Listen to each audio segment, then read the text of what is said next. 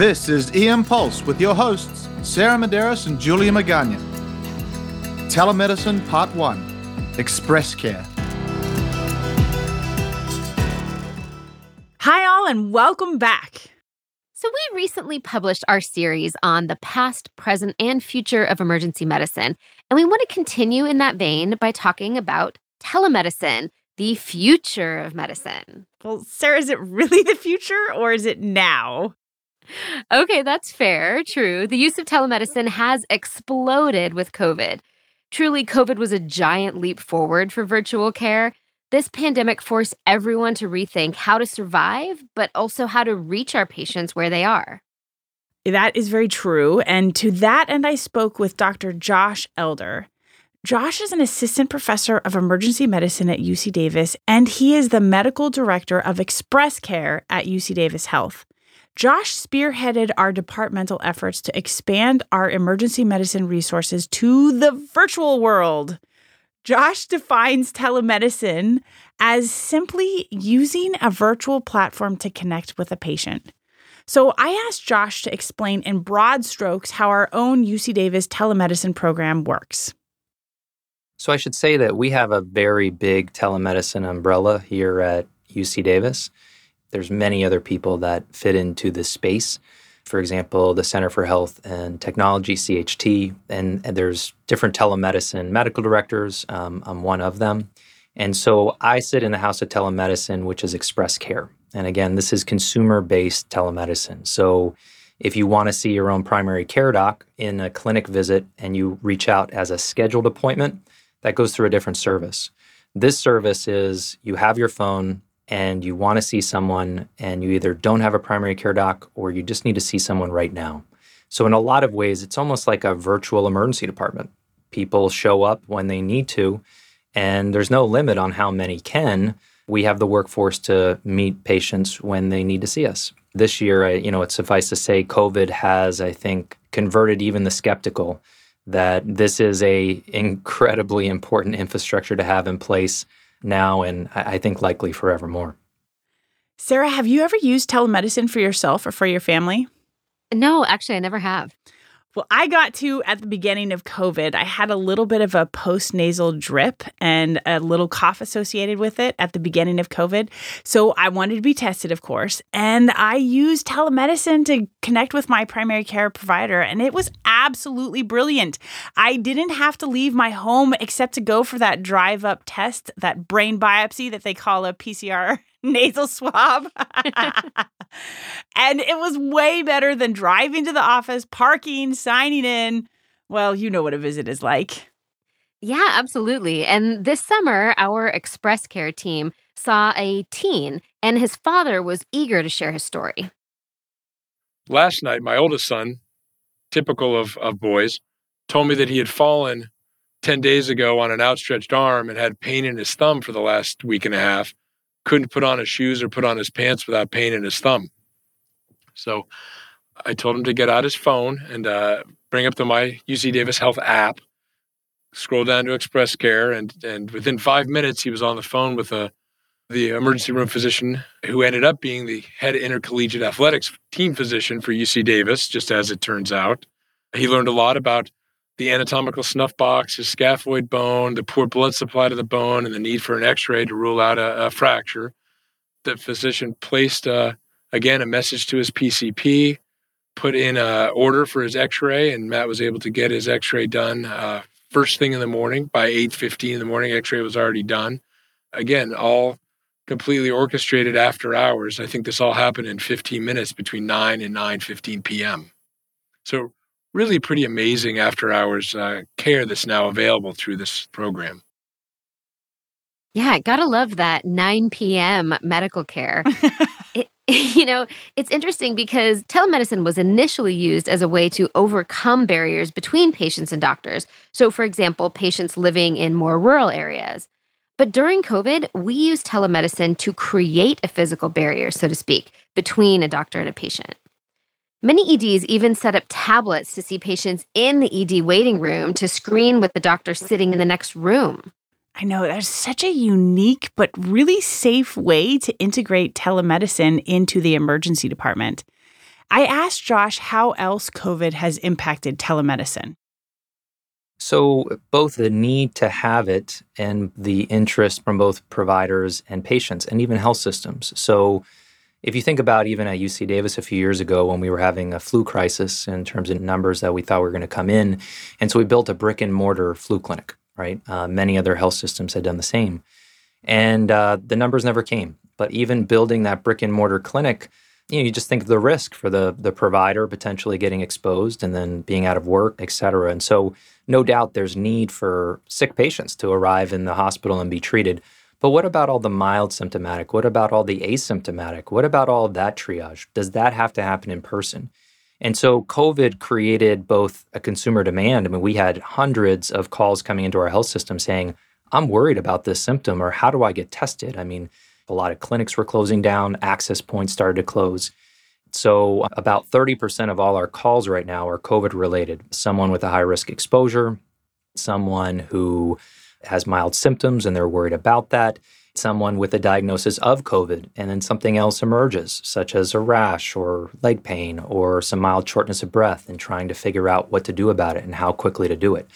What makes the telemedicine service that we've created unique is that most telemedicine services in the industry, for example, they don't offer labs, they don't offer imaging testing capabilities. But because we're in our own academic home, we have the ability to do so much more and have these wraparound services. So when a patient calls with COVID, um, ordering a test, we have a integrated triage nurse group that is able to follow that test up and then reach out to both the patient and the primary care provider if they have one. So when you think about that coordinated response to telemedicine, that's very unique, both nationally in terms of other academic models. We're kind of, you know, out in the forefront being able to provide services like that. But also in academics, we have a home where we're all a part of this health system. So it changes what we can and are able to do. Josh, how has COVID impacted telemedicine regulation? I first got involved in telemedicine when I was a fellow and was interested in it, was doing some research in it, but knew very little in terms of the regulatory space. I'd say, as I've learned about it professionally working in it, and then coming back to an academic home where there's different regulatory supports, I'd say, this is a moving target. And it's one of the reasons why I heavily recommend providers to work in academic homes or in telemedicine services that are well established because the regulatory model is constantly fluctuating. So, for example, let's take COVID. Because of COVID issues in terms of limitations to access for care, there were a lot of state guidelines that created exemptions for state licensure. So that, for example, if you were working in some telemedicine companies, you might have only had a California license, but all of a sudden you could work in any state in the US because of COVID exceptions and changes within the regulatory guidance. But even insurers like Medicare used to be very restrictive with telemedicine encounters and what was allowed and what wasn't. And they've loosened those restrictions because of COVID and because of the need to be more flexible to meet patients where they're at. COVID, suffice it to say, has dropped a lot of those barriers to allow entry for independent of payer and independent of really location. But it's a moving target, and it's a target in which our health system's potentially going to have to redirect efforts again once those regulatory guidelines potentially get reinforced back to pre COVID times. One of the reasons that we have been so successful at UC Davis is that we have a lot of compliance and billing specialists that are helping us navigate a lot of these forces. And we have other UCs to really rely on within the telemedicine infrastructure. There's a lot of people at the different centers, and, and we collaborate in finding solutions to these questions. So, we are clearly in a telemedicine boom, but is this a fad or is telemedicine here to stay? I think the House of Telemedicine largely is a construct of what consumer demand is. It's like a voting process, right? Like what what are people expecting? And I think at this point, just like people expect that most meetings will be facilitated via Zoom, I think most people expect that they'll be able to do telemedicine as they've done it through this time.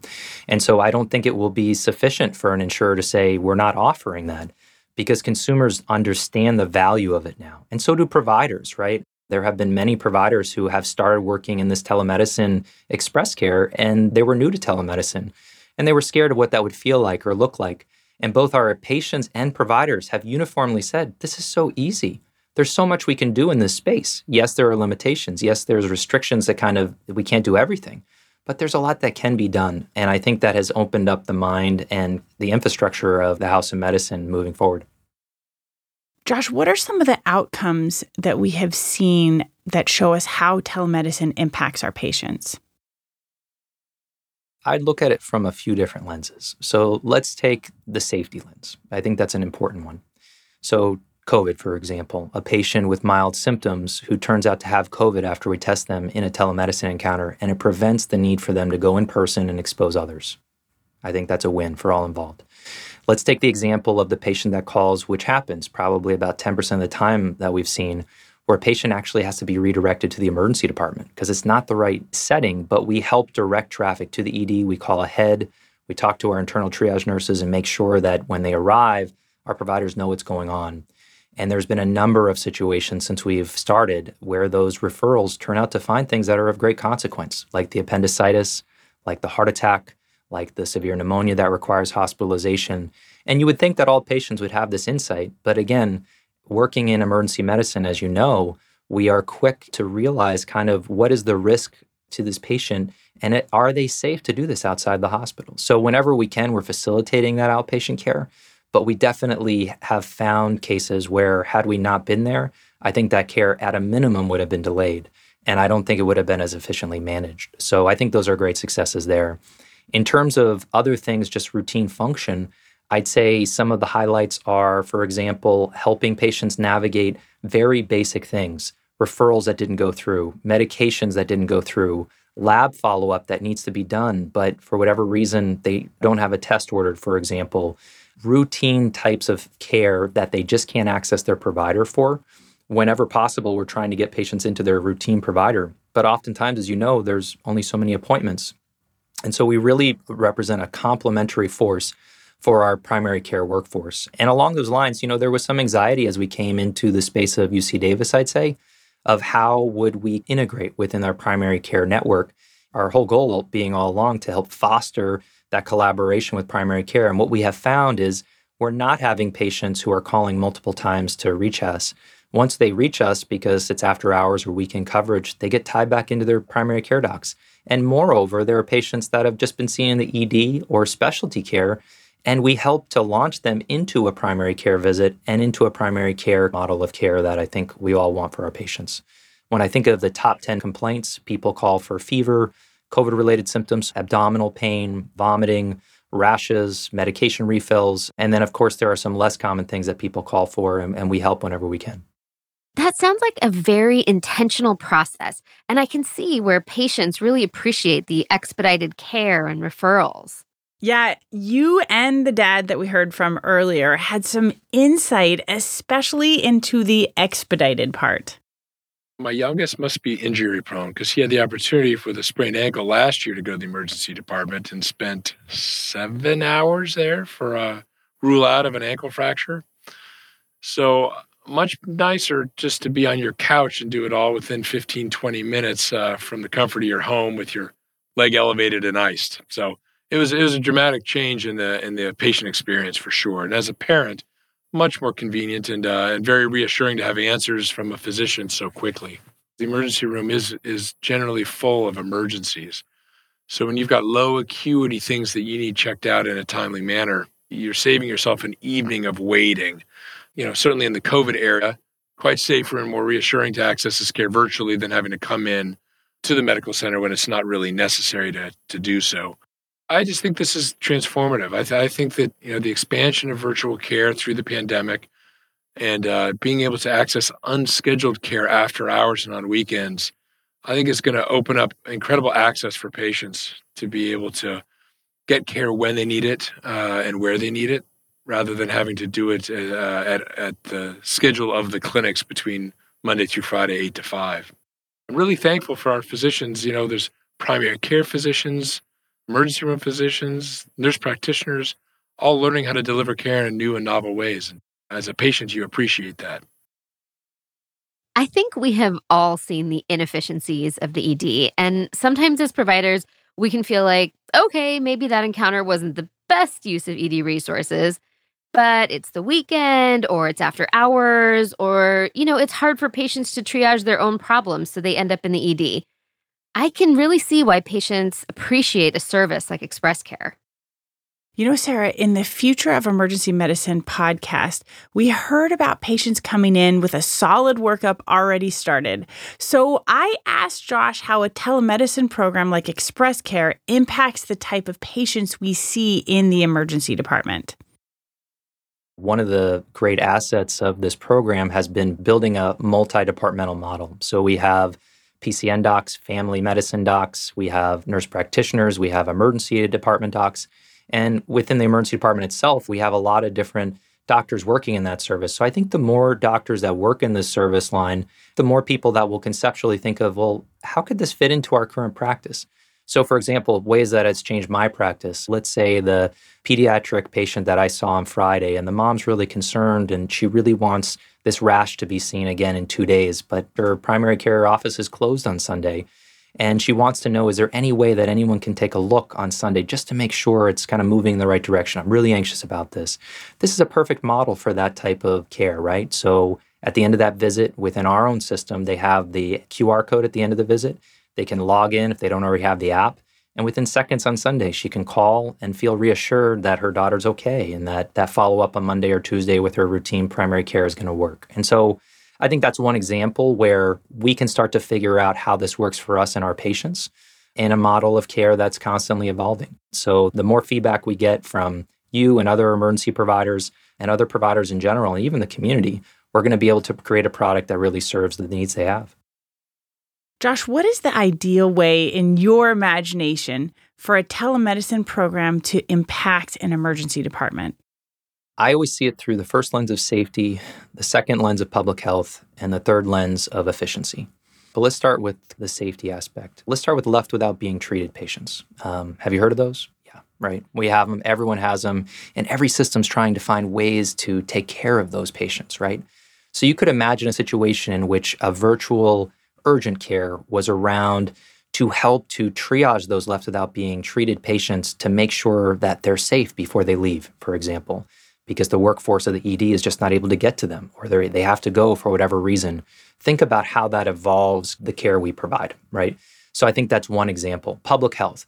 So COVID is front and center, right? The idea that every system needs to have this type of virtual environment so that when there is a sudden rush of COVID patients or influenza patients or the next pandemic, we have an infrastructure in place with which we can grow quickly and we can a- adapt to whatever our needs are. So I think that's another example. You know, Zoom, obviously, the business model has greatly grown. And I think forever more people are going to look to telemedicine to be that backbone when pandemic or when other public health emergencies potentially occur. So I think that's another one. And then efficiency. Clearly, consumers are demanding this product, right? We want to create best practice, and there's the tension between what consumers want and patients want and what is good for them, right? In academic models of telemedicine, we're less likely to prescribe antibiotics, for example, for things that, that don't require them. Consumer may really want an antibiotic for a UTI or an ear infection. And there are current guidelines, telemedicine guidelines, that help provide that practice. But there's a lot of good initial data that academic models of, of this care tend to hold their clinicians more responsible when they create quality and uh, kind of guidelines. Uh, and this is kind of an advancing model even within the industry. But yeah, I think those three elements are really important. Health equity is so important. Josh, how does telemedicine tip the scales of health equity? I started thinking about this actually when I was a, a fellow at Yale, and we created an e consult model that helped connect FQHC to the health system, the Yale health system, to have better access for cardiology and other types of specialty care. And it improved the access of many patients to get timely care they needed. The care was taking six months to get, for example, and we got that down to about a week. But we also asked patients their experience, and not all patients that had this experience felt like they were getting equitable care. They felt like they were getting second rate care and not being able to see a provider in person the way that someone else might. And so I always think about this and think, what are the barriers to patients having the right technology? What are the barriers to patients having the right knowledge or the right comfort? I can say that the barrier to cost, at least within our own system, you know, uh, Medicare and Medicaid patients are covered, and that's partly due to the fact of changing COVID guidelines. And so their out of pocket pay is, is very minimal. And even if they don't have insurance, I think the out of pocket pay currently is $79. It still is a lot lower than an ED visit or a lot of other urgent care, et cetera. But simply asking patients and making sure that we're meeting all patients where they are is an evolving space. And so I think is a big question about how to do it. But I, I, think we need to create as many inroads to access this as possible. That may be having technology hubs in health systems long term so patients can use it in lieu of not having the technology themselves. And it can be just kind of having an honest conversation and looking at numbers and diversity and kind of who we're seeing and who we're not, and making sure that the model of care we're providing is really reflecting the community that we serve around us. So I think these are big questions, but I think they're important questions moving forward to make sure that we have equity in this evolving model. Yeah, I have my own concerns about equity here and access. You know the patients have to have access to a smartphone and or a computer and internet. And what about recognizing patients who might be in a dangerous situation? So somebody who's a victim of abuse or human trafficking. Then there's the issue of language barriers. Is it easy to get an interpreter especially for some of the languages that are a little bit harder to find like Hmong and $79 is a lot for many people what is covered? Are all the tests covered under that? Is there a copay? What if the patient has to go to the ED afterwards? Are they going to get a second bill? These are all questions that I'm not sure we have the answers to right now, but I feel like we're going to have to figure these things out. Yeah, that is really tough, Sarah. You are right. And technology can be a blessing and can be a curse. I do appreciate, though, that Josh and his team are tracking the patients that are coming and engaging in the service so that they can ensure that the patients reached represent our community at large. There is such a potential to advantage and to disadvantage groups of patients in either direction. I also wanted to hear from Josh about the physician's perspective in all of this. I have experienced it as a patient and I personally like it for the small stuff. But what if I was the physician? We have a monthly check in where I meet with the other medical providers and we just talk about our experiences, best practice, how to improve things, how to be more efficient, challenges. One of the things I notice a lot of providers talk about is actually how much they enjoy the connection. And I would agree with that. It's kind of an odd thing to say because you'd say, well, isn't an in person connection always better? But how often do you get pulled away from a patient encounter when you're in the emergency department? I think you have more control in telemedicine largely about um, being in the moment in that encounter. So that's been a highlight. Um, I think some of the challenges obviously are when consumers want certain things or you realize they either have risk or they need help that can't sufficiently be done in that space. And navigating that while you're alone in that space and really having to kind of advocate for the patient that can be challenging. And then obviously the technical issues and trying to navigate some of those early on as you start to learn how to do this. It's its own practice, right? It's not something you just walk into and it just feels right and feels comfortable. So, in a similar vein to kind of med school and residency, learning the science and the art comes much later in your career. I feel like I'm starting to get into more of the art of it, but that's taken some time. What are some of the challenges of taking care of a patient virtually versus in person?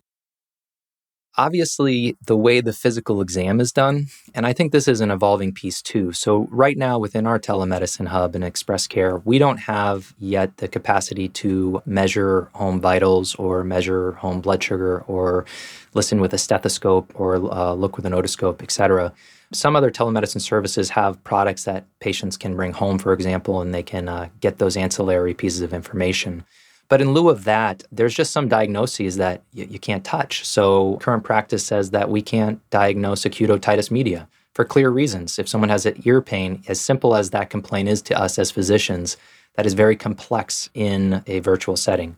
So having the patient be their own guide to helping you with the exam some areas are just difficult, a rash on the back or something that, you know, just becomes challenging. And then obviously just making sure, you know, you can control your own HIPAA related compliance and being in a room and having a secure space so you know no one else is listening. It's sometimes hard to know who's on that other end. And so sometimes their timely need for care, they might have a proxy or someone that wants that care.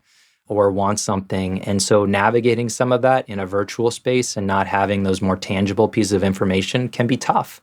Looking at cases where you might have just concerns about patients or families, et cetera, um, how to figure that out in this space, it happens so infrequently.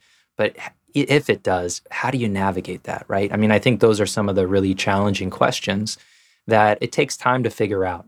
And then I'd say we're flexible in figuring out the demands and the needs of our system. So just take COVID testing. COVID testing changes based on the time of day, based on who's following that up, based on holidays versus not holiday coverage. So I'm heavily kind of monitoring these changes in our system to make sure that our providers are able to provide the correct service to patients because that is, is such a moving piece. Okay, what about the liability for physicians caring for patients without being able to actually lay hands on them? I have seen personally the anxieties of managing patients and not knowing where this lies. I'd say I've been doing it long enough to know what that comfort space is. And that is a lot of the conversation I have with providers of kind of what feels right in this space and what doesn't. I think at a minimum, it's being very honest and trying to get ancillary uh, personnel involved, patients like and their families, that the families are willing to be a part of that conversation to make sure that there's more people that understand kind of the next steps in patient care, especially for more vulnerable patients. I think that's really important. The other thing I think that we've done is enhancing connections of care. So for all our patients that we see that we send to the emergency department, we personally call and we have created very strict guidelines for when one would do a welfare check or when one would call 911 on, on a patient's behalf, for example. A high risk video visit that you're unable to connect to a patient is akin to a patient that left without being treated and had a positive troponin, for example, and you can't get a hold of them. So it takes some time to rethink about what your limitations are and being able to uh, diagnose things. So there are kind of some issues that are just no goes in this environment. Someone with abdominal pain, unless it's a chronic abdominal pain and they always have it and they were just seen in their PCP and they're just having some mild nausea and they're without nausea meds, that's one thing. But uh, a 30 year old that calls in who says, I have lower abdominal pain, they're getting sent to the emergency department every time, right? Or at least recommended to. So I think there's some clear guidance in which it's so obvious that all providers are really doing the same thing and encouraged to do the same thing that that creates a lot of protection. We've created our own internal protocol of expectations for our providers, and our providers have really helped create that based on our own practice, but also on just kind of industry standards of what's expected. But yeah, that is absolutely a challenging piece. And every time you can't lay hands on a patient, it's one of the challenges we face.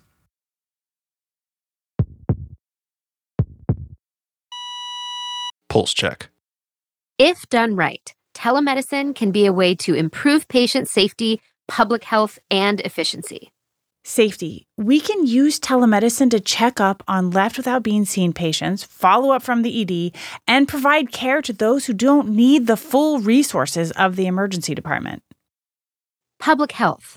Telemedicine is a way to expand quickly to the needs of less acute patients in the middle of a pandemic or other disaster and keep our physicians safe. If the infrastructure is there in normal times, then you can use it efficiently in a crisis. Efficiency. When you approach telemedicine with guidelines and intention, you can provide great care that meets the needs of your patients and respects their time.